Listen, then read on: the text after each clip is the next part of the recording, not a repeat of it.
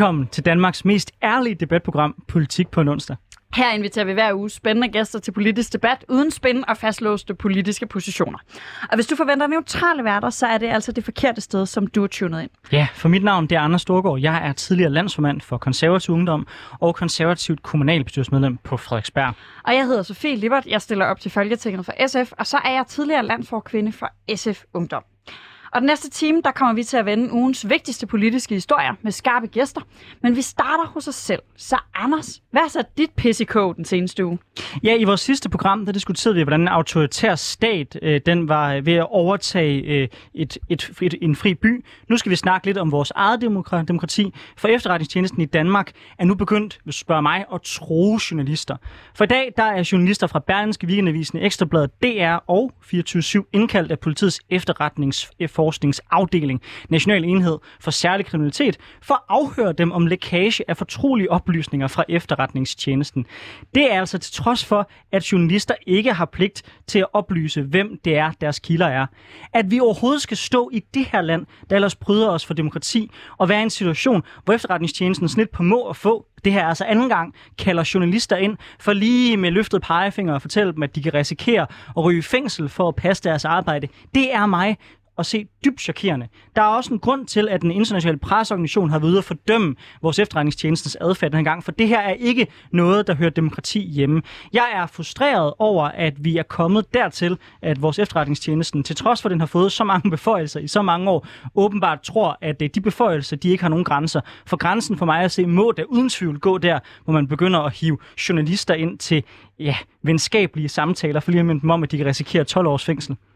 Jamen, der er jo øh, noget enormt interessant i de her lækagesager, fordi Øh, jamen, fordi det netop stiller de der store demokratispørgsmål, som vi, vi snakkede om i et tidligere afsnit, i en helt anden kontekst, de kommer pludselig meget tæt på, på i Danmark, og jeg er helt enig med dig i, at der er virkelig noget farligt i, hvis vi begynder at have en, en tilgang til journalister, der er, at vi kan afkræve dem, hvem der er deres kilder, og kan true dem. Og jeg, altså, din, dit billede med den venskabelige samtale er, er, jo, er jo spot on, fordi vi jo alle sammen godt ved, at man ikke har krav på at få at vide, hvem kilden er. Øh, jeg synes det er... Jeg synes, det er vigtigt, at vi, vi får øh, talt om de her ting, fordi jeg tror, at det er den måde, som, som nogle af de tendenser uden sammenligning i øvrigt, vi ser i, øh, i Hongkong, at det sniger sig ind ad bagdøren. Præcis. Og altså, jeg kan godt forstå, at man som efterretningstjeneste er frustreret over, at man ikke kan holde ting hemmeligt. Men hey, spoiler alert, så må I passe jeres arbejde bedre. Altså, journalisters rolle det er at prøve at grave i, hvad der er op og ned. Og efterretningstjenestens rolle er selvfølgelig at prøve at holde ting så hemmeligt som overhovedet muligt og sikre Danmarks sikkerhed. Det er den dynamik, der er. Men man kan ikke bare først ikke passe sit arbejde ordentligt, og dermed, at der er nogen, der kommer til at lægge fra efterretningstjenesten. Og så bagefter prøve ligesom at rydde skraldet op ved så at sige, så lad os sige nogle journalister ind og prøve at tro dem til at holde op med at grave. Journalisterne passer deres arbejde, og hvis vores efterretningstjeneste også passer deres, så vil det overhovedet ikke være en debat, vi behøver at have. Nej, og det er jo... Jamen, jeg tror også, det er de der lækagesager, men jeg får så hurtigt sådan, øh, associationer til Wikileaks og øh, den slags ting, hvor folk øh, flygter til fremmede lande og må gå i eksil og, og i frygt for at blive anholdt i store demokratiske, øh, eller i hvert fald efter sine demokratiske sager. Det er virkelig, det, det rammer virkelig nogle øh, interessante nerver, den her sag. Enig. Nå, men vi skal også spørge dig, hvad der har øh, sat dit pissekog i den seneste uge? Jamen, det ville være synd ikke at sige dronning, jeg skulle sige, at dronningens nytårstal. Den så jeg ikke, fordi der stod, jeg og lavede mad. Øh, men øh, statsministerens nytårstal, der var mange ting, der er meget at gribe fat i. Øh, jeg vil gribe fat i et lidt øh, alternativt sted, eller måske ikke så alternativt, men der var i hvert fald mange klimaaktivister, øh, eller måske ikke så meget aktivister, men i hvert fald folk, der normalt taler positivt, for lidt mere handling på det punkt. Der synes, det var rigtig dejligt, at statsministeren endelig bekendte kulør, øh, og, og gjorde klart, at hun altså også var grøn. Øh, Øh, blandt andet ved at sige, at vi i 2025 øh, skal have mulighed for at flyve grønt indenrigs, og i 2030 der skal der være helt grønt indenrigsflyvning. Og jeg synes simpelthen, det er så øh, uambitiøst. Det er så langt ude, at det er den løsning, man kigger på indenrigsflyvning. Vi bor i et lille, bitte, bitte, bitte, bitte land. Der er øh, stort set ikke nogen steder i det her land, hvor der er lige sådan København, øh, Aalborg-strækningen, den tager noget tid. Så er der nogle steder, hvor der er dårlige togforbindelser selvfølgelig, men vi har ikke brug for indrigsflyvninger i Danmark, og jeg synes, det er så langt ude, at man kigger på Frankrig, der har forbudt alle indrigsflyvninger, hvor man kan komme fra byen øh, med tog på mindre end to og en halv time. Øh, og der anerkender jeg, at der har de danske togsystem nogle problemer, hvor man kan komme noget længere på to og en halv time i Frankrig, end man kan i Danmark. Men jeg synes, at den progressive udmelding havde været at sige, at vi udfaser de her indrigsflyvninger frem mod 2030, og til gengæld så forbedrer vi vores togsystem, så man faktisk kan komme rundt i Danmark. Fordi jeg tror ikke på den her magiske grønne flyvning nogensinde bliver lige så øh, grønt som et grønt tog. Det forstår jeg ikke. Altså sådan virkelig, jeg er, jeg er øh, meget, meget uenig med dig i det her spørgsmål, og det er ikke på grund af forskellen på ambitioner i forhold til det grønne område. Det er simpelthen helt grundlæggende. Der er ikke som sådan nogen naturlov, som siger, at man udleder enormt meget CO2, når man flyver. Det er et resultat af de brændstoffer, vi i dag bruger til det. Hvis man kan omstille flysektoren, så er jeg fløjtende ligeglad med, om man tager flyveren, eller om man tager toget, eller man tager båden, cyklen, eller whatever det er, man tager. Det afgørende må være at begrænse CO2. Og jeg mener ikke, at det vil være særlig progressivt at sige, uanset hvad flyselskaber så gør for at gøre deres flytransport mere grøn, så skal I ikke have lov til at flyve på indrigsflyvninger i Danmark. Fordi det går stadigvæk hurtigere at flyve fra København til Aalborg, end det gør at tage toget, medmindre du får lavet nogle rigtig, rigtig, rigtig, rigtig hurtige tog. Så altså, hvis, hvis flysektoren bliver grøn, så synes jeg, det er så fint med indrigsfly. Jeg kan da være enig med dig i eh, måske lidt en skepsis over for, at man er villig til at presse dem hårdt nok til at blive det. Men fundamentalt set, nej, der er ikke noget grundlæggende problem ved at flyve. Jamen, jamen, det synes jeg faktisk, der er. Og det er ikke, fordi jeg er sådan noget imod flyveren som koncept. Men det kræver mere energi at få noget til at flyve, end det gør at få noget til at køre på skinner. Det er sådan ren fysik. Øh, og, og jeg tror ikke på det her, og jeg tror, det er derfor. Hvorimod, hvis vi, hvis vi lukker lortet, så er det rent rent. Men, men, men jeg tror ikke på, at det her det er klar i 2025. Jeg tror ikke på, at vi kan flyve grønt indenrigs. Og jeg synes, det er det forkerte sted at sætte ambitionen. Jeg synes, vi skal bruge arbejdet på, så for, at vi kan flyve grønt udenrigs. Jeg synes, det er så ærgerligt, at man har den her konformitet. Og jeg tror også, en ting, der måske trigger mig, og som helt sikkert ikke trigger dig, det er, at det her, det er også politik for overklassen. Altså, underklassen tager ikke de her fly. Det her, det er, er de fly, som jeg synes, det er vigtigt at holde op. Det er dem helt almindelige mennesker har brug for, for at kunne få øh, de glæder, der er. For at kunne, altså, det er den klassiske med, at vi ikke øh, skal forbyde, øh, sådan forhindre folk i at kunne rejse og den slags. Det interesserer mig sgu ikke, om de rige, de kan få lov til at flyve. Altså lige præcis Aalborg afgang øh, er så billig, så jeg vil nu også mene, det er almindelige mennesker, der tager den, øh, hvis de tager frem og tilbage fra Aalborg og København. Derudover så er det enig med dig i, det vigtigste er selvfølgelig at gøre noget ved udenrigsflyvningerne, men der er jo ikke, det er jo ikke sådan, at det er en modsætning. Altså typisk vil det jo være sådan, hvis man gør vores indrigsfly mere grønne, så har det også en effekt på de fly, der kommer på udenrigsflyvninger. Det er, at man begynder at opdyrke et hjemmemarked, hvor der er mulighed for at kunne gøre det. Så, så det, øh, det er vi bestemt heller ikke enige i.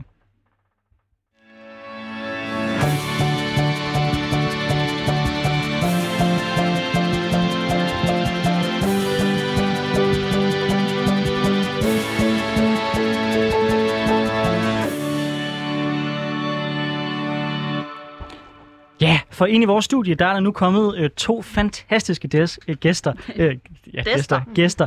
Øh, den ene, det er Diana Haring. Du er medlem af Dansk Folkeparti og snart sygeplejerske. Og den anden, det er dig, Katrine Kilgaard. Du er sundheds- og omsorgsordfører for det radikale venstre i Københavns Kommune.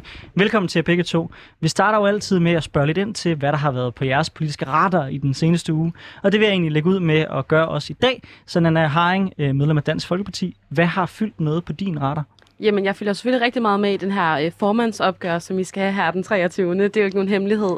Øh, så det fylder ret meget. Men øh, helt klart også det her ældreudspil fra regeringen, fordi at ældrepleje jo er noget, som jeg øh, længe har talt meget om, og som øh, er noget, som jeg synes er enormt vigtigt, vi får løst nogle udfordringer med. Og det kommer vi til at snakke meget mere om, hele det ældre udspil. Men øh, det der formandsvalg, der vil jeg gerne lige høre.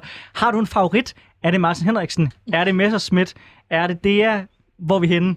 Det er helt sikkert Martin. Øh, nej, det er helt sikkert ikke Martin. jeg skulle lige til at sige, mit, mit ansigt, jeg kender Nana øh, fra Aarhus, og jeg så simpelthen så overrasket ud, da hun var ved at sige Martin Henriksen. Det er helt sikkert Morten Messersmith, der har min støtte, og det øh, ligger jeg ikke skjult på, hverken på sociale medier eller andre steder. Jeg synes, han er den oplagte formand, han er øh, veltalende, og jeg tror, han er lige præcis den mand, vi har brug for, for at få DF tilbage på rette spor. Også hvis han bliver dømt? Nu er han jo ikke dømt lige nu, så øh, vi kan godt lege sådan en vis og vis og vis leg, men det synes jeg egentlig ikke er så sjovt. Så øh, lad, os, lad det være op til domstolene, Anders. Jo, jo, bevares. Men nu spørger dig så om, hvis han bliver dømt, øh, som der jo er alt andet lige en risiko for, eftersom at den første gang, han var op, øh, der dømte man det. Det er så senere blevet omkendt, fordi der har været nogle diskussioner omkring habilitet for dommeren. Men det er jo ikke et usandsynligt scenarie, at han bliver dømt igen, så derfor synes jeg faktisk, det er fair nok at forholde sig til. Det er jo ikke, fordi jeg sådan kommer med et eller andet uh, pie in the sky-agtigt uh, uh, eksempel, der er uden for mulighedernes ramme. Hvis Messerschmidt han bliver dømt ud fra den samme dom, som han har fået uh, tidligere, uh, kan man så stadigvæk være formand for DF? Altså, hvis han bliver dømt, så tager man jo en vurdering af, hvad er det for en straf, han har fået. Kan han stadigvæk sidde i Folketinget? Øh, alle de her ting. Nu er det jo ikke sikkert, at han får præcis den samme strafudmåling, og hvis den er mildere, kan det jo godt være, at der er nogle omstændigheder, der gør, at han sagtens skal fortsætte som formand. Men ellers så er vi jo så heldige, at vi har øh, Peter Kofod i baghånden til at kunne tage over som politisk ordfører, hvis det bliver aktuelt. Så du støtter ham, men hvis han bliver dømt, så er det Peter Kofod, der kommer ind i stedet for? Nej, overhovedet ikke så må Morten jo tage en vurdering af, om han mener, han kan fortsætte. Og hvis han kan det, og hvis han mener, han kan det, så er jeg 100% bag Morten Messersmith. Så det er op til Morten selv? Ja. Jeg glæder mig simpelthen så meget til at følge med i det års lands, hvad det nu hedder, hos jer, møde, øh, som, som der skal være. Jeg er sikker på, at det bliver øh, et af de mere mediebesøgte af slagsen. Øh, ikke at der plejer at være få medier til den slags, men øh, jo mere konflikt, jo flere medier. Øh, de er pisselig glade, når det går godt i et parti. Katrine Kilgaard, du er øh, nyvalgt øh, medlem af øh, borgerrepræsentationen, øh, som er kommunalbestyrelsen i Københavns Kommune, øh, og, og er jo blandt andet øh, sundheds- og omsorgsordfører nu for Radikale Venstre der. Hvad har fyldt for dig den seneste uge, ud over det, vi skal snakke om om lidt? Ja, i hvert fald for mig. Altså, jeg har jo også, øh, jeg synes også, det var lidt interessant, at Mette sprang ud som sådan meget grøn i nytårstalen, og det er selvfølgelig noget, jeg har, har tænkt mig at følge øh, meget med i. Så synes jeg også, det var spændende, de, de altså hvad hun ikke nævnte, og hvad der ikke skulle ligesom sættes fri øh, fra statslig styring, er jo også noget, vi må spørge os selv om, hvorfor lige de her områder. En helt anden ting, jeg synes er spændende, og, og som har fyldt for mig, det er det her, der er kommet ud om, at man måske vil, vil øh, gøre brug af fodlænke på børn helt ned til 10 år. Det er sådan noget, der får det til at, at stride alle steder for mig, og, sådan, og, og det synes jeg virkelig, der er mange ting, vi skal holde øje med, øh, om, om, om hvad de har tænkt sig at gøre med det. Ja, for den er jo enormt interessant, fordi det var jo den gamle regering med øh, Søren Pape øh, fra Konservativ som justitsminister, der indførte den her nu kan jeg ikke engang huske, hvad den hedder, men det her, som ikke er en domstol for børn, men ligesom er en mulighed for at, at hjælpe øh, kriminelle børn, eller øh, børn med, med, med trang til, eller sådan, der er på vej ind på en kriminel løbebane, tilbage. Og der, det var... Øh, nu, øh, altså, det var vigtigt for dem, og det var vigtigt især for, for os, der måske ikke var så store fans, at det her netop handlede om at hjælpe nogle mennesker, og det, der så sker, når vi snakker fodlænke for eksempel ja. til børn, øh, det er jo, at vi pludselig indfører noget, der ellers traditionelt er en straf, øh, og faktisk er det, som for eksempel Inger Støjberg øh, højst sandsynligt ender med at have, på trods af, at det er 60 dages betinget fængsel, hun er dømt til. Øh, ubetinget, ja. Det, Den det, det, det, det er så forvirrende. Ja. Nå, hun skal i fængsel, eller have fodlænke, det er der pointen. Nå, men, men tror du, altså, nu, vi kommer fra hver vores støtteparti. Jeg var med på, at vi var meget uenige med Socialdemokratiet om retspolitikken. Havde vi regnet med, at det lige frem var straf til børn, vi var på vej til? Nej, også fordi jeg synes jo allerede, altså når, altså det her ungdomskriminalitetsnævn er jo sådan i min optik en de facto mini-domstol, som man bare har kaldt noget forvaltning og sådan noget, hvilket jo bare tager, altså jeg synes allerede, vi var der før Øh, og, og hvilket jeg synes er, er fuldstændig vildt. Også det her med, at man ikke vil, at Socialdemokraterne har, har vi jo længe været uenige med, at de heller ikke vil skrive børnekonventionen ind i dansk lov og sådan noget. Men jeg synes, det er helt vildt, at, at vi ligesom bliver ved med at, at trække den længere og længere og længere. så vi snakker fodlænke til børn. Altså det er jo hele tiden mod bedre vidne, også ungdomskriminalitetsnævnet. Alle dem, som ligesom var inde og arbejder med de her børn, ved, at, at vi at vi altså ikke øh, opnår noget ved at give dem en straf, og rent faktisk risikerer at sådan sætte ind i deres eget selvbillede, at de faktisk er øh, kriminelle, selvom at vi havde en chance for at, at hjælpe dem i stedet for. At det er jo ikke nogen overraskelse. Der nok er en vis uenighed i studiet øh, om, øh, hvorvidt det er så klokkeklart, at man ikke på nogen måde kan øh, skabe en forskel, også ved at sikre straf. Vi kan selvfølgelig diskutere, hvad den rigtige straf er. Jeg er måske også lidt skeptisk over for at give fodlænker til, til, til en 10-årig. Men ideen om, at der er en konsekvens øh, og at der er en eller anden form for straf, som så synes jeg forhåbentlig skal bruges til at resocialisere folk ind i samfundet igen, og måske give en konsekvens, deres forældre ikke har kunnet give, synes jeg er sådan set fint nok. Men det handler også rigtig meget i det her spørgsmål, tror jeg, om hvordan man gør det, øh, og ikke nødvendigvis om bare straf eller ikke straf. Det er i hvert fald der, hvor jeg selv står. Jeg ved ikke, om du er enig, Nana? Jo, altså jeg er meget enig, også fordi at øh, ved at have de her ungdomsdomstole, som vi godt kan kalde dem, for det er sådan det, der bliver lagt op til herover, så sikrer vi jo også, at børn de får en mulighed for rent faktisk at få en retfærdighed omkring, hvordan de bliver dømt, så det ikke er en eller anden, eller dømt i, i gåseøjen selvfølgelig, men så det ikke er en eller anden øh, inkompetent mand, som skal, eller fra kommunen, der skal sidde og, øh, og vurdere, hvad der skal ske med de her børn. Fordi når børn bliver, kriminelle, så er det jo også fordi, at der er nogle forældre, der har fejlet og svigtet dem big time, og det skal vi selvfølgelig finde en løsning på. Jamen, det er bare simpelthen ikke rigtigt, det her med, at der der, nu er der bare den store retfærdighed her. Altså, det er jo sådan, at for eksempel, at, at der var i lang tid, der, så havde de slet ikke ret til at få bistand med. Altså, man kunne bare sådan, altså børn, de ved jo ikke nødvendigvis, hvilke konsekvenser deres, øh, deres handlinger har, og det skal vi selvfølgelig lære dem, men det gør man jo ikke på den her måde med, at de faktisk ikke engang havde ret til at få en, en bistandsadvokat. Så desuden har politiet også en meget mærkelig sådan, dobbeltrolle i det her med, at de både altså indpeger, hvem hvilke børn, der kunne komme fra det her nævn, samtidig med, at de også har en plads ved bordet i, hvad der skal ske og sådan noget. Det er altså retssikkerhedsmæssigt et kæmpe skråplan, og det er samtidig, så har man bare taget alle sådan pædagogiske og socialfejlige sådan, kon- altså, øh, kompetencer ud af det her. Det, det er altså ikke den rigtige måde at gøre det på. Der er slet ikke nogen tvivl om, at når man har en radikal og et medlem af Dansk Folkeparti i studiet, så kunne man sagtens bruge hele timen på at diskutere retspolitik. Men det er nu engang ikke det, vi skal i dag.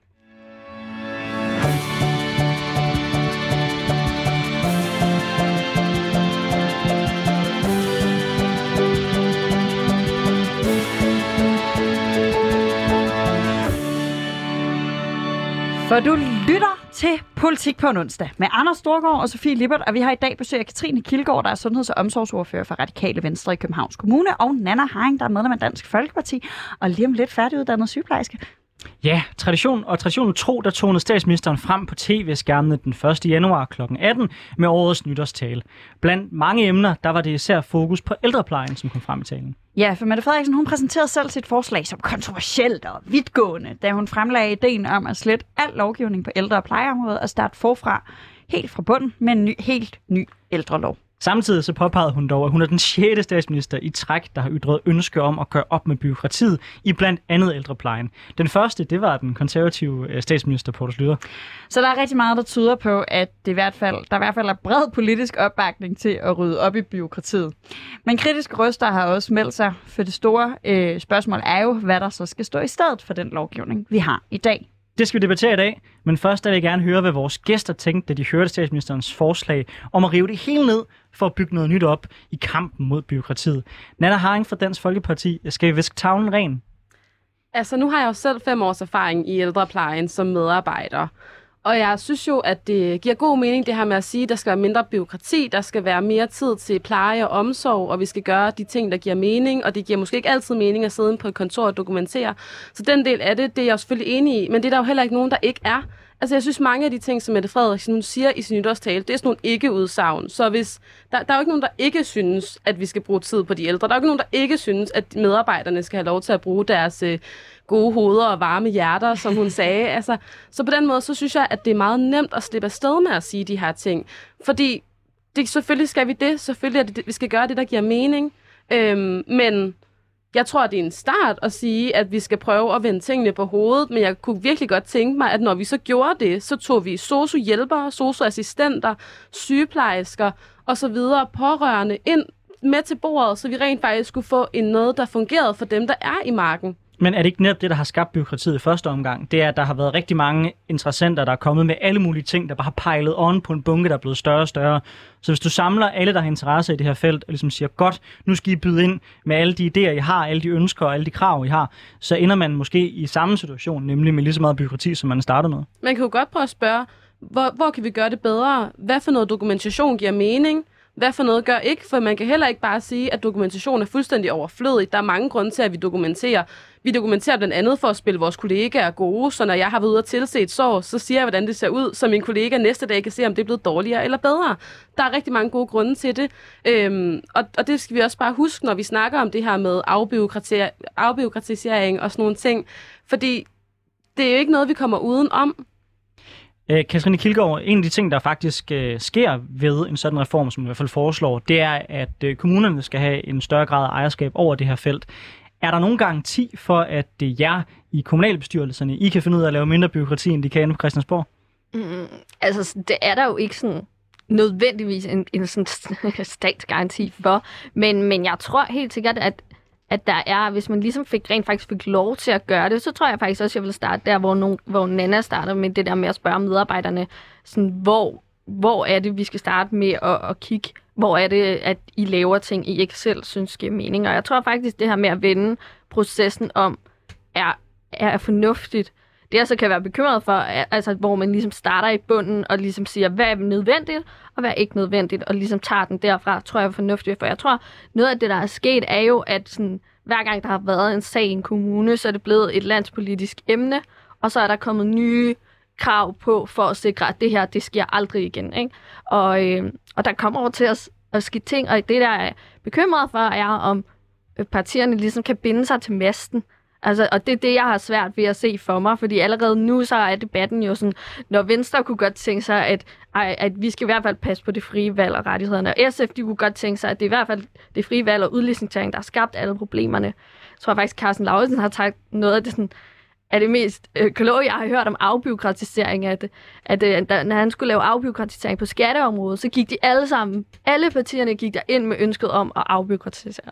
Og så de så sad ind i rummet, så skulle de alle sammen lige have noget for, altså, have noget for at sikre deres interesser. Og, og så kom man ud af rummet igen med flere regler, ikke? Og det er jo det, jeg er bange for også sker her. Ja, fordi jeg synes, det er, er meget interessant. I snakker begge to om at lytte til fagpersoner, hører jeg, men jeg er helt enig i din analyse, Katrine, af, at meget byråkratiet øh, opstår især, når man netop lytter til de her enkeltsager, der så opstår. Så, skal vi, så får vi lagt alt muligt ovenpå, som måske ikke kommer så meget fra fagpersonerne, men mere fra ja, den offentlige debat, når der sker fejl. Det er også noget, vi har snakket om i det her program før. Men jeg kunne godt tænke mig at høre dig, Anna, fordi jeg så, du markeret. Hvad tænker du, er kommunerne bedre til? Du stillede også op til kommunalvalget, øh, og er derfor første supplant til Aarhus øh, kommunalbestyrelse. Øh, er, tror du kommunerne, øh, fordi de er tættere på borgerne, vil være bedre til at vurdere, hvad der er brug for de enkelte steder? Jamen, jeg synes faktisk, den er sådan et todel, fordi vi kunne se med den her Else-sag, der rullede sidste sommer, og det var så i Aarhus Kommune, at noget af det, man gjorde for at løse de her udfordringer, det var, at man fik hyret endnu flere ind til at øh, kvalitetssikre den ældrepleje, der var, i stedet for at få flere ned på gulvet, så der rent faktisk var tid til den pleje og omsorg, som de fleste jo godt kan finde ud af, hvilket er fuldstændig vendt på hovedet for mig. Men i Else-sagen, der var der jo netop øh, flere ansatte, der var øh, om hende her Else, og man så alligevel et grundlæggende svigt. Så er det ikke lidt forkert at sige, at det var flere ansatte, der havde kunne løse hele Else-problematikken. Det var vel netop et eksempel på, at der manglede ledelse og ikke flere medarbejdere. Jeg synes, det var et eksempel på begge dele, fordi der opstår den her forrådelseskultur, når man er utilfreds i det arbejde, man er en del af, og når man ikke har, føler, man har nogle gode forudsætninger for at løse sit arbejde. Samtidig så synes jeg jo også, det vidner om inkompetente medarbejdere. Det tror jeg, vi alle sammen kunne se, hvis vi har set dokum- altså dokumentaren. Men noget andet, der også er i det her med, hvis øh, kommunerne skal ind og overtage øh, endnu mere, end de øh, gør i forvejen, det er, at jeg er ret sådan bekymret for, om vi får et øh, meget, meget stort øh, kvalitetsproblem. Øh, det her med, at kvaliteten kommer til at blive endnu større fra kommune til kommune, hvilket jeg synes er en enorm stor udfordring, for jeg synes jo, man skal være sikker på, at man får en god ældrepleje, uanset om man bor i København, Aarhus eller Odense. Men det kan vi vel ikke få, hvis man samtidig vil give adspredelse øh, mellem øh, kommunerne. Så er det ikke et naturligt, hvad kan man sige, offer, man må give, og så sige, ja, der kommer til at være forskel på, om man får øh, en pleje i, hvad vi er, Himmerland, eller om man får det i, øh, lad os sige, Esbjerg. Altså, der kommer til at være en forskel på, hvilken pleje man får der, men det er et nødvendigt offer for at sikre, at vi også får prøvet nogle forskellige ting af, der måske gør, at vi kan finde en bedre model, også på sigt for alle kommuner man kan sige, det, det kan jo godt være, at det bliver et af de ofre, man gør, men så skal præmissen bare være, at uanset hvor man så bor, så skal ældreplejen være bedre end den, man modtager nu, sådan at kvaliteten ikke bliver endnu dårligere i nogle kommuner og endnu bedre i øh, nogle andre kommuner.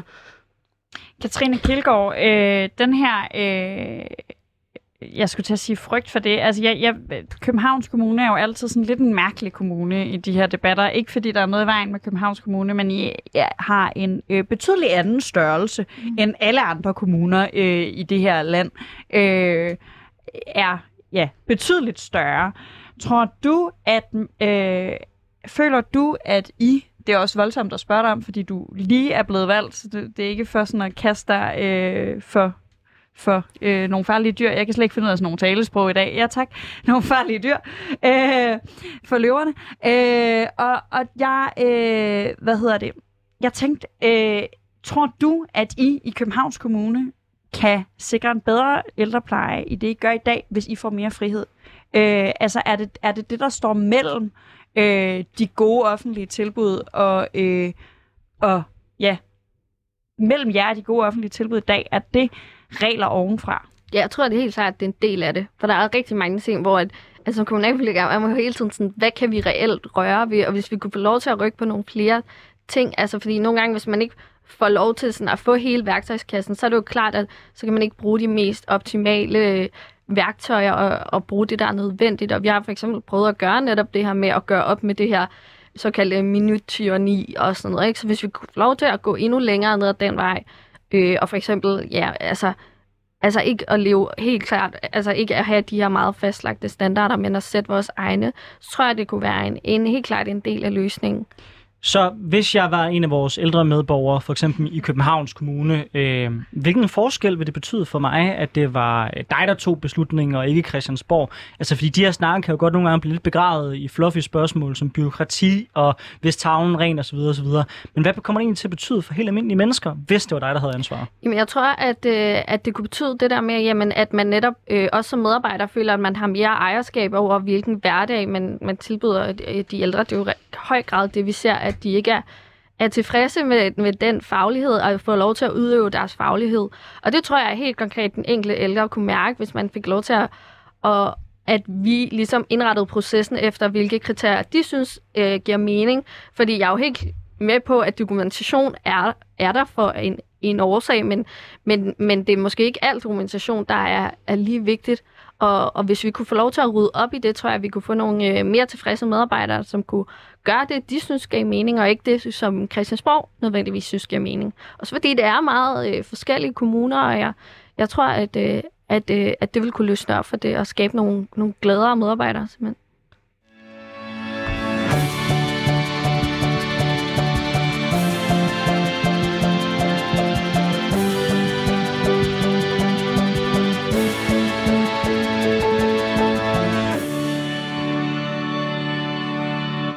Du lytter til Politik på en onsdag med Anders Storgård og Sofie Libert, og vi har i dag besøg af Katrine Kilgaard, der er sundheds- og omsorgsordfører for Radikale Venstre i Københavns Kommune, og Nana Haring, der er medlem af Dansk Folkeparti og lige om lidt bliver færdiguddannet sygeplejerske.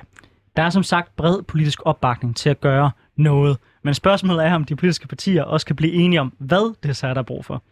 Kort efter talen, der tweetede Pia Kærsgaard fra Dansk Folkeparti, DF har fremsat forslag om ældrelov, men alle andre partier afviste, også Socialdemokratiet, da vores ordfører Karina Adspøl fremsatte det. Nej til flere og bedre rettigheder for de ældre fra S og alle andre. Nu bakkes det op. Blinke smiley. Lidt mere tøvende lyder det fra mig, Villassen, der er politisk ordfører for Enhedslisten, øh, som udtaler til DR. Jeg tror helt sikkert, at afbiokratisering er en del af svaret, men det må ikke blive en spareøvelse. Så Katrine Kilgaard, du er nyvalgt sundheds- og omsorgsordfører for de radikale i København, og jeg forventer ikke, at du allerede ved alt om sektoren. Men hvad er det vigtigste for dig, hvis vi skal have den her nye ældrelov? Hvad er så det vigtigste at få med? Uh, hvad er det vigtigste? Altså, jeg synes, noget af det vigtigste, som jeg faktisk også altså, synes er sådan lidt konfliktende i den her tale, det er, at man siger, øh, på den ene side, vi skal la- øh, lave ældreområdet om for bunden, men vi skal ikke have en sundhedsreform lige nu. Og det synes jeg er spændende cocktail. Altså, fordi at noget af det, jeg ser, er, som en af de største udfordringer, er, at der er mange flere kommunale opgaver, netop når det kræver, øh, handler om sundhed. Fordi hvis vi ser på, hvor korte indlæggelsestiderne er blevet, og hvor meget mere effektive vores hospitaler er blevet, som overordnet er en, er en god tendens, så har vi bare ikke set, at vi som kommuner har fået flere værktøjer, flere midler til at sikre den gode overgang fra hospital til for eksempel plejehjem eller bare eget hjem. Og, og, og den synes jeg er lidt spids Men, at sluge. men er det ikke netop derfor, at der aldrig sker noget? Altså fordi hvis du prøver at trække en brik ud og sige, nu prøver vi at hvis tavlen ren på ældreområdet, så rører der en anden brik ud, som så er sundhed. Så derfor så hænger ting så meget sammen på kryds og på tværs, at øh, politikerne godt har nogle store visioner om at forandre noget, men, men de har hverken overblikket øh, eller øh, den politiske kapital, der er til rådighed for at kunne sikre så gennemgribende forandringer i vores samfund, som at forandre både ældre og sundhedsvæsenet på én gang. Jo, det tror jeg, det er også derfor, jeg er lidt kritisk for det her med, når nu laver vi så en ny lov, hvor man så trækker, altså før har det jo bare ligget i sundhedsloven og forskellige andre love, hvor man så trækker de regler op i en ny lov. Er det det, der løser det? Det ved jeg ikke. Altså, fordi det er bare sådan det der med, det hænger så meget sammen, og hver gang så ser vi, at så er der alligevel kryds mellem alle mulige forskellige lovgivninger, ingen ved reelt, om det er sundhedsloven, der gælder, eller om det så er den nye ældrelov, eller hvad, hvilken regel er det, der, der tæller. Og så er vi lige, altså, så er vi lige forvirret over, hvad der er hvad. Det her det er jo for mig at se en, en, øh, sådan en videre netop effekt af det valg, man tog med, med den borgerlige regering, hvor man oprettede et ældreministerium. Det har der jo ikke været mm. før. Altså før var det jo netop Sundhedsministeriet, der tog sig af de fleste af de ting, vi nu kalder ældrepolitik. Øh, og jeg, jeg har tit hørt om, om det her med bedre overgang, men jeg kunne godt tænke mig at høre, Katrine, om du har nogle helt konkrete bud på, jamen, hvordan skaber vi de her bedre overgange? Fordi jeg, jeg, jeg øh, deler din analyse af, at der er store problemer med overgang, overgange mellem regioner og kommuner. Og øh, altså, vi hørte Lars Lykkes bud være simpelthen bare at nedlægge regionerne. Men hvordan skaber vi helt konkret den bedre overgang øh, fra forskellige dele af sundhedssektoren, som arbejder med ældre? som arbejder med det. Jamen, altså, det er svært for mig bare lige at... Det, jeg tror, det, det er netop, der er en grund til, at vi ikke har løst det her endnu. Altså, fordi at, altså, vi kan starte med, at der er helt sikkert nogle gange bare nogle økonomiske incitamenter, der, der går imod hinanden. Altså, sådan incitamenter til at forebyggelse i forhold til sådan afregning mellem hospitaler og kommuner. Øh, altså, og man er også lidt ved at kigge på, jamen, var det det bedste nogensinde, at vores øh, sundhedsvæsen bare var sådan aktivitetsbaseret afregnet og sådan nogle meget tekniske ting. Men, øh, men altså, så, jeg, altså, man må starte med at kigge på de økonomiske incitamenter, der ligesom gør, at, at folk bliver skubbet frem og tilbage, men også ligesom det her altså kastebold mellem, øh, mellem regioner og kommune. Og det er svært for mig lige at give den her øh, helt øh, sådan perfekte løsning, men jeg tror jo også, at nogle af sundhedsfunktioner skal ud med, i højere grad på plejehjemmene for eksempel. Jeg tror, noget af det første, vi skal gøre, det er, at vi skal få nogle systemer, der snakker bedre sammen. Sådan at når du bliver udskrevet fra sygehuset, så kan du se det med det samme i det system, du bruger i hjemmeplejen, så medarbejderen rent faktisk er opmærksom på det. Og så samtidig sikrer det også tid til så at tage ud og sige, hej, øh, Hans Jørgen, nu kan jeg se, at du er kommet hjem. Kan du ikke fortælle mig med dine ord, hvad er du gået igennem, samtidig med, at man får en mere udførlig udskrivningsrapport fra øh, sygehuset, der har udskrevet den pågældende borger, så man rent faktisk også har et billede af, hvad siger de sundhedsprofessionelle omkring det her.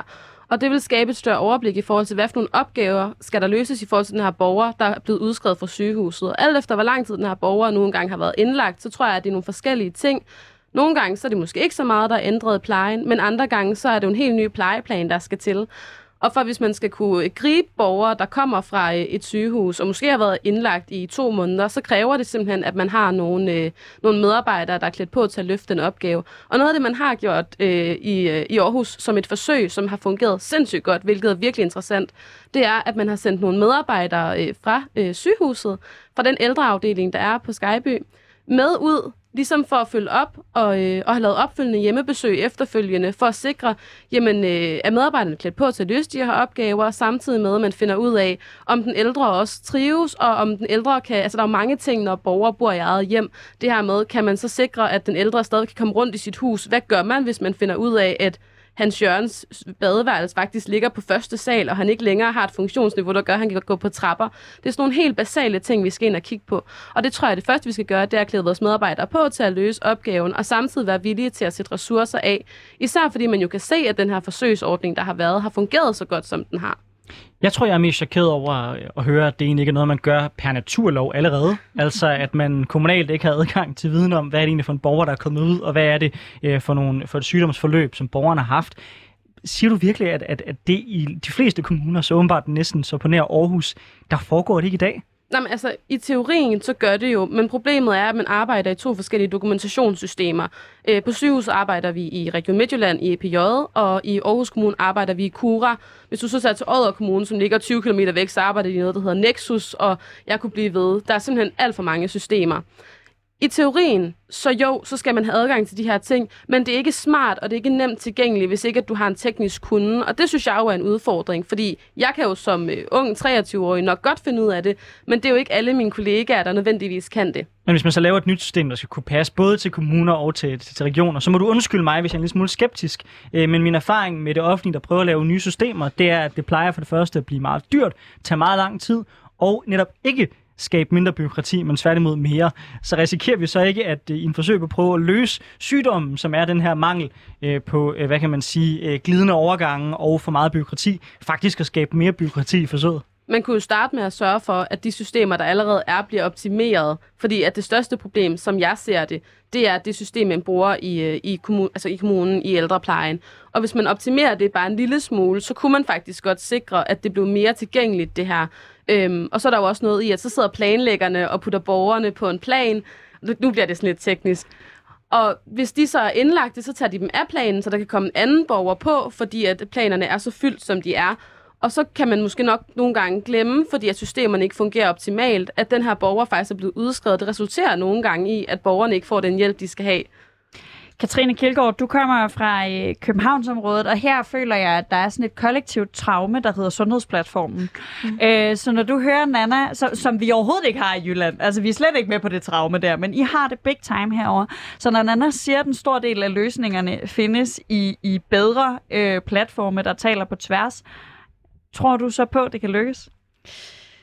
Åh, oh, ja, altså det er jo sådan, ja, det traume er meget præcis beskrevet, tror jeg, fordi at at jeg var faktisk en af dem, der var sådan, jeg er ret meget fan af sådan, hvis man, det lyder ret nørdet, men jeg er ret meget fan af Midtjyllands system, altså EPJ-systemet, fordi det netop fungerer ret godt.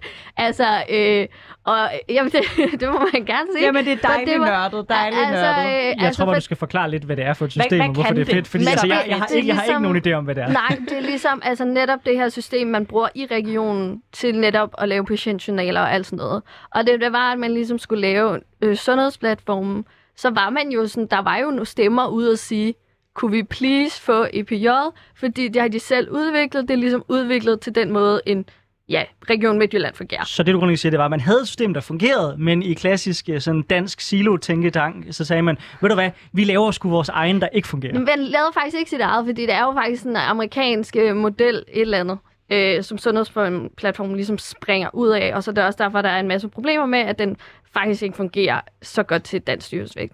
Nu skal jeg så heller ikke kunne bevæge mig ud i nogle udbudsregler og sådan noget, om der er noget med, hvordan det, lige, det jeg får et nej tak. ikke noget om udbudsregler, nej. Men, men, men er det, altså, tror du, tror du IT-løsninger er, er første step i, i, øh, i at, at opnå som, det, som du før nævnte som, som den ting, du helst vil ændre, for de her overgange til at være bedre? Jeg bliver også lidt charmet af ideen om at sende folk fra hospitalerne med ud, altså simpelthen Netop igen, ja. bruge ressourcerne på øh, no, noget fagpersonale, der faktisk går ud og kigger på nogle mennesker.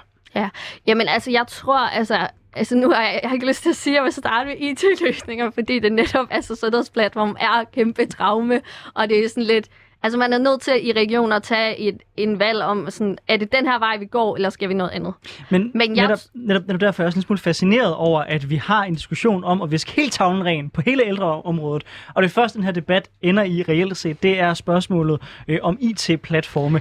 Altså, øh, er det ikke nogle mere grundlæggende ting, man skal ind og se på? Altså ikke nødvendigvis bare nogle platforme, som sikrer overgang, men i virkeligheden bare sige, hej, I har et plejehjem her, det får I lov til at styre fuldstændigt uden regler. I får en pus penge, og så må I ordne det selv. Det er jo den mest ekstreme løsning, men, men er det i virkeligheden så langt, vi skal ud for at skabe et mere velfungerende system? Jeg vil starte med at spørge dig, Nana. Altså, jeg startede faktisk med at arbejde på et friplejehjem, da jeg startede på plejehjem, da jeg var sådan noget 17 år gammel. Og det fungerede sindssygt godt. Øh, for det første, så var det et specialplejehjem, så der var en sindssygt god normering. Det betød, at der var øh, øh, tre medarbejdere til, øh, til 10 borgere. Og det er, sådan, det er sådan rimelig godt. I hvert fald har jeg, har jeg fundet ud af senere i hvert fald. Øhm, og noget af det, man så også havde, som faktisk er det, som jeg tror har gjort den reelle forskel for nogle af de her ældre mennesker, det er, at man har haft øh, hverdagslivsmedarbejdere, som har været nogle af dem, der kunne tage de ældre med ud i deres kørestol i haven og plukke bær i en busk. Og sådan de her ting, som faktisk giver mening, man havde aktiviteter på plejehjemmene. Og noget af det, der, to, der tror jeg, vi skal være bedre. Og der har jeg også set, at nogle af de her kommuner, der allerede er sat fri, benytter sig af ungarbejdere, hvilket giver helt vildt god mening. Fordi for det første, så synes de ældre altid, det er mega hyggeligt at snakke med unge mennesker og fortælle om deres liv og høre om, hvad man sig selv laver. Og, og så kan de få nogle gode snakke ud af det. Men jeg tror også, at det er enormt givende for unge mennesker, det her med, jamen, hvad kan jeg egentlig finde ud af livet ved at snakke med en, der har levet det i forvejen? Og det er også en sådan ret god måde, man kan bruge færre ressourcer, fordi unge arbejdere koster mindre, samtidig med, at man kan sikre, at man får nogle gode oplevelser. Men noget af det, som jeg også synes er et af de helt store problemer, det er jo i virkeligheden det her rekrutteringsproblem, vi står overfor. Øhm, og man kan næsten ikke sige ældrepleje uden at nævne det, fordi et af problemerne, det er altså også, at man har øh, helt vildt mange vikarer hele tiden. Øhm, jeg er selv medlem af et vikarbureau, og lige nu der er der 600 ledige vagter. Altså, og det er bare dem, der er smidt på for den næste periode og det er så 20 km fra mig. Øhm, og det, det lyder jo fuldstændig vanvittigt, men det siger jo noget om, hvor stor er medarbejdermanglen. Og nu er det jo bare sådan, at jo bedre du kender en borger og deres behov, jo bedre er du også til at løse dit arbejde, og jo mere tid har du til det. For det er jo klart, når jeg skal ind til en borger, jeg ikke kender, så bruger jeg måske en halv time, 40 minutter på at hjælpe dem op om morgenen. Hvis det er en, jeg kender og har en relation til, kan jeg måske gøre det på den halve tid. Og det lyder sådan helt sindssygt, men det er sådan et af de største problemer, at man ikke har nogen medarbejdere, der øh, er der, og der kender borgerne, som kan løse de her udfordringer, man har. For det vil jo også frigive noget tid til at lave alle mulige andre aktiviteter, hvis man rent faktisk løser det her rekrutteringsproblem. Men hvad kan man gøre for at, at løse, altså fordi det her er jo tit sådan en, og vi smider den på bordet alle sammen. Øh, og hvad tror du, der skal til for, at vi faktisk får rekrutteret flere til den her branche? Jeg tror, vi skal sørge for at gøre faget attraktivt. For det første skal vi blive bedre til at tale sætte det her med, hvorfor er det fedt at være noget for andre mennesker? Hvorfor er det fedt at arbejde øh, på et plejehjem eller på et sygehus? Hvorfor er det fedt at være sygeplejerske eller sosu? Øh, det synes jeg helt vildt meget mangler. Jeg kan huske, dengang jeg startede på min uddannelse, der var der flere af mine sådan, gymnasievenner, der var sådan lidt, men er du ikke lidt for klog til at skulle være sygeplejerske? Og hvis det seriøst er den gængse opfattelse, så har vi da et kæmpe problem. Ligesom at man siger, hvis ikke man kan blive andet, så kan man altid blive soso. Det tror jeg, der er rigtig mange, der har hørt på igennem, igennem tiden. Og det synes jeg er et problem, fordi det der med at være noget for andre mennesker og skulle kunne yde omsorg, det kræver fandme noget helt specielt. Så det første, vi skal gøre, det er da at tale faget op, og samtidig indse, at det ikke er alle, der skal være akademikere. Det er ikke alle, der skal øh, på gymnasiet og på universitetet. Nogle gange så er det faktisk også rigtig fint at tage en uddannelse, der passer til ens menneskelige kompetencer. Og det synes jeg er en kæmpe mangelvare i samfundet. Og så tror jeg, at hvis man samtidig gør faget mere attraktivt ved at sikre, at der er bedre vilkår, ved at sikre, at man som medarbejder har mulighed for ikke kun at lave det sure arbejde med at smide øh, Åse i bad og give hende en ny blæ på, men samtidig også har mulighed for at gå en tur med hende i haven og plukke nogle bær, eller høre noget musik og lægge noget nejlak, som der jo også skal være tid til, for det er et meningsfuldt arbejde, så tror jeg, at man har nået et rigtig godt stykke af vejen. Og det kræver jo så også, at man får en løn, for lige at tage den med også, som jeg, det er fedt, for jeg ved mig, at Anders er super og, og, uenig og om skal det. vi ikke løbe ned af den her vej, men, men, men fint, du Man får den med en her. løn, der anerkender folks kompetencer, og samtidig også får et opgør med den her tjenestemandsreform. Ja. Jeg kunne godt tænke mig, jeg synes, der er mange gode billeder her, og det er også sådan, jeg forestiller mig, at man drømmer om ældreplejen, hvis, hvis jeg sådan skal, skal forestille mig folk, der er der i. Men, men Katrine, øh, du kommer fra et øh, socialliberalt parti, og det her liberale, jeg bliver sådan lidt nysgerrig på, Nana har rigtig mange ambitioner, som jeg umiddelbart tænker, du deler. De fleste mennesker vil synes, at det er godt at have et hverdagsagtigt liv med flere aktiviteter, der er meningsfulde og sådan noget. Men skal vi stille det som krav i en ny ældrelov, eller skal vi øh, som Anders var inde på tidligere, lad rammerne være helt frie, og hvis nogen så vælger at have et plejehjem, hvor det eneste, man får af personalet, det er øh, sådan de rent øh, sundhedsfaglige ting, der er brug for, og noget mad og den slags ting. Skal vi stille det helt frit, eller skal vi stille nogle af de øh, ambitioner, Nana har som krav i en ny ældrelov? Jamen altså, jeg synes jo, at hvis vi begynder at gå for langt ned ad den vej, jamen så er vi sådan lidt lige vidt. Altså, fordi det statsministeren jo også sagde i en bisætning, men hun sagde det, det er det der med, jamen det kommer til at være forskelligt. Og, og det skal vi jo kunne acceptere, fordi ellers har vi netop ikke bundet os til Vesten. Og så kommer det netop ikke til at være frit, øh, eller at være noget andet, end det vi har plejet. Men kan du så acceptere det? Altså kan du leve op til det, til det krav? Nu, nu sidder du selv som nyvalgt mm. politiker, og når, lad os sige, TV2 News, de ringer, fordi på en af de her friplejehjem, der har Åse, hun har drukket sig ihjel for meget snaps, øh, og der står en journalist med et kamera op i ansigtet på dig og siger, hvordan vil du sikre, at det her aldrig sker igen? Er du så klar til at kigge ind i det kamera, og så svare klart, det vil jeg ikke gøre noget ved, for det er, det, det er vilkårene, at der nogle gange sker fejl i de systemer, og at de her krav, vi nogle gange lægger ned over, det er værre, end, end det vi prøver at kunne Men være. nu er vi også nødt til sådan at adskille sådan æbler og pærer, fordi at det jeg jo siger, det er jo sådan, den her ældrelov skal jo lave nationalt. Og der er jo stadig gør, kommunerne må jo stadig gerne sætte rammer for deres plejehjem. Det, jeg blev spurgt om, var sådan, når man nationalt, hvilke altså minimumskriterier og sådan noget, og, og man er jo nødt til at have nogle minimumskriterier, altså det er vi nødt til, vi er nødt til at have en ramme, men den ramme skal bare passe på ikke, ikke at blive for snæver, fordi selvfølgelig må man sætte nogle, ligesom man gør, må, hvis vi sætter folkeskolen mere fri, må kommunerne jo også gerne sætte nye rammer. Men erstatter du så ikke bare den nationale lovgivning med noget kommunal byråkrati i stedet? Jo, men jeg tror stadig, det har en, øh, jeg tror stadig, det har en værdi i, at det sker tættere på, og at de har, øh, de har meget bedre mulighed for at, sådan, at, at inkludere medarbejderne kommunalt end nationalt. Og så må man jo selv vælge som kommune, hvor mange rammer vil vi have. Vil vi have mange, eller vil vi have få, og hvordan skal vi gøre det?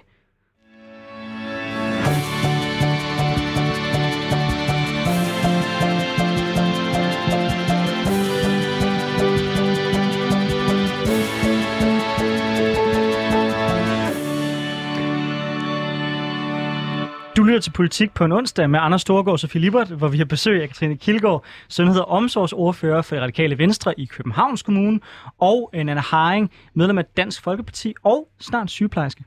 Mens de ældre var et af nytårstalens store hovedtemaer, var det som om, at børnenes statsminister lidt havde glemt alt om netop børnene. Og nu er det jo øh, ungdomsradio, vi laver her på 24 så hvorfor står vi fire mennesker under 30 i et radiostudie og diskuterer ældrepleje? Efter to år med en pandemi, der har taget det meste af et klassisk ungdomsliv fra en hel generation, er det jo svært ikke at spørge sig selv, hvornår det bliver de unges tur. Nana Haring, er det virkelig de ældre, der har mest brug for politisk fokus lige nu, eller er det i virkeligheden alle de unge mennesker, der lider under psykisk mistrivsel på grund af corona? Der er ingen tvivl om, at der er enormt meget psykisk mistrivsel under corona, og der er rigtig mange ting, der gør de unge mennesker øh, rigtig bange. Nu arbejder jeg jo selv, eller i hvert fald har gjort, på et øh, psykiatrisk sengeafsnit på Skyby, hvor jeg sådan bundreelt har mødt unge kvinder, der synes, at alting kan være lige meget, fordi at vi alligevel har en klimakrise, og vi har alligevel en pandemi, og jorden går alligevel under lige om lidt. Det er noget, der fylder for de unge, og det er noget, vi skal tage seriøst. Og jeg tror, at meget af det, vi skal gøre anderledes lige nu, det er, hvordan vi taler om tingene. For jeg kan fandme godt forstå, at man bliver bange, når det er det, man hører hele tiden. Men jeg synes ikke helt, jeg fik svar på mit spørgsmål. Altså, øh, er fokuset rigtigt øh, at fokusere på de ældre, eller bør vi i stedet for fokusere på de unge?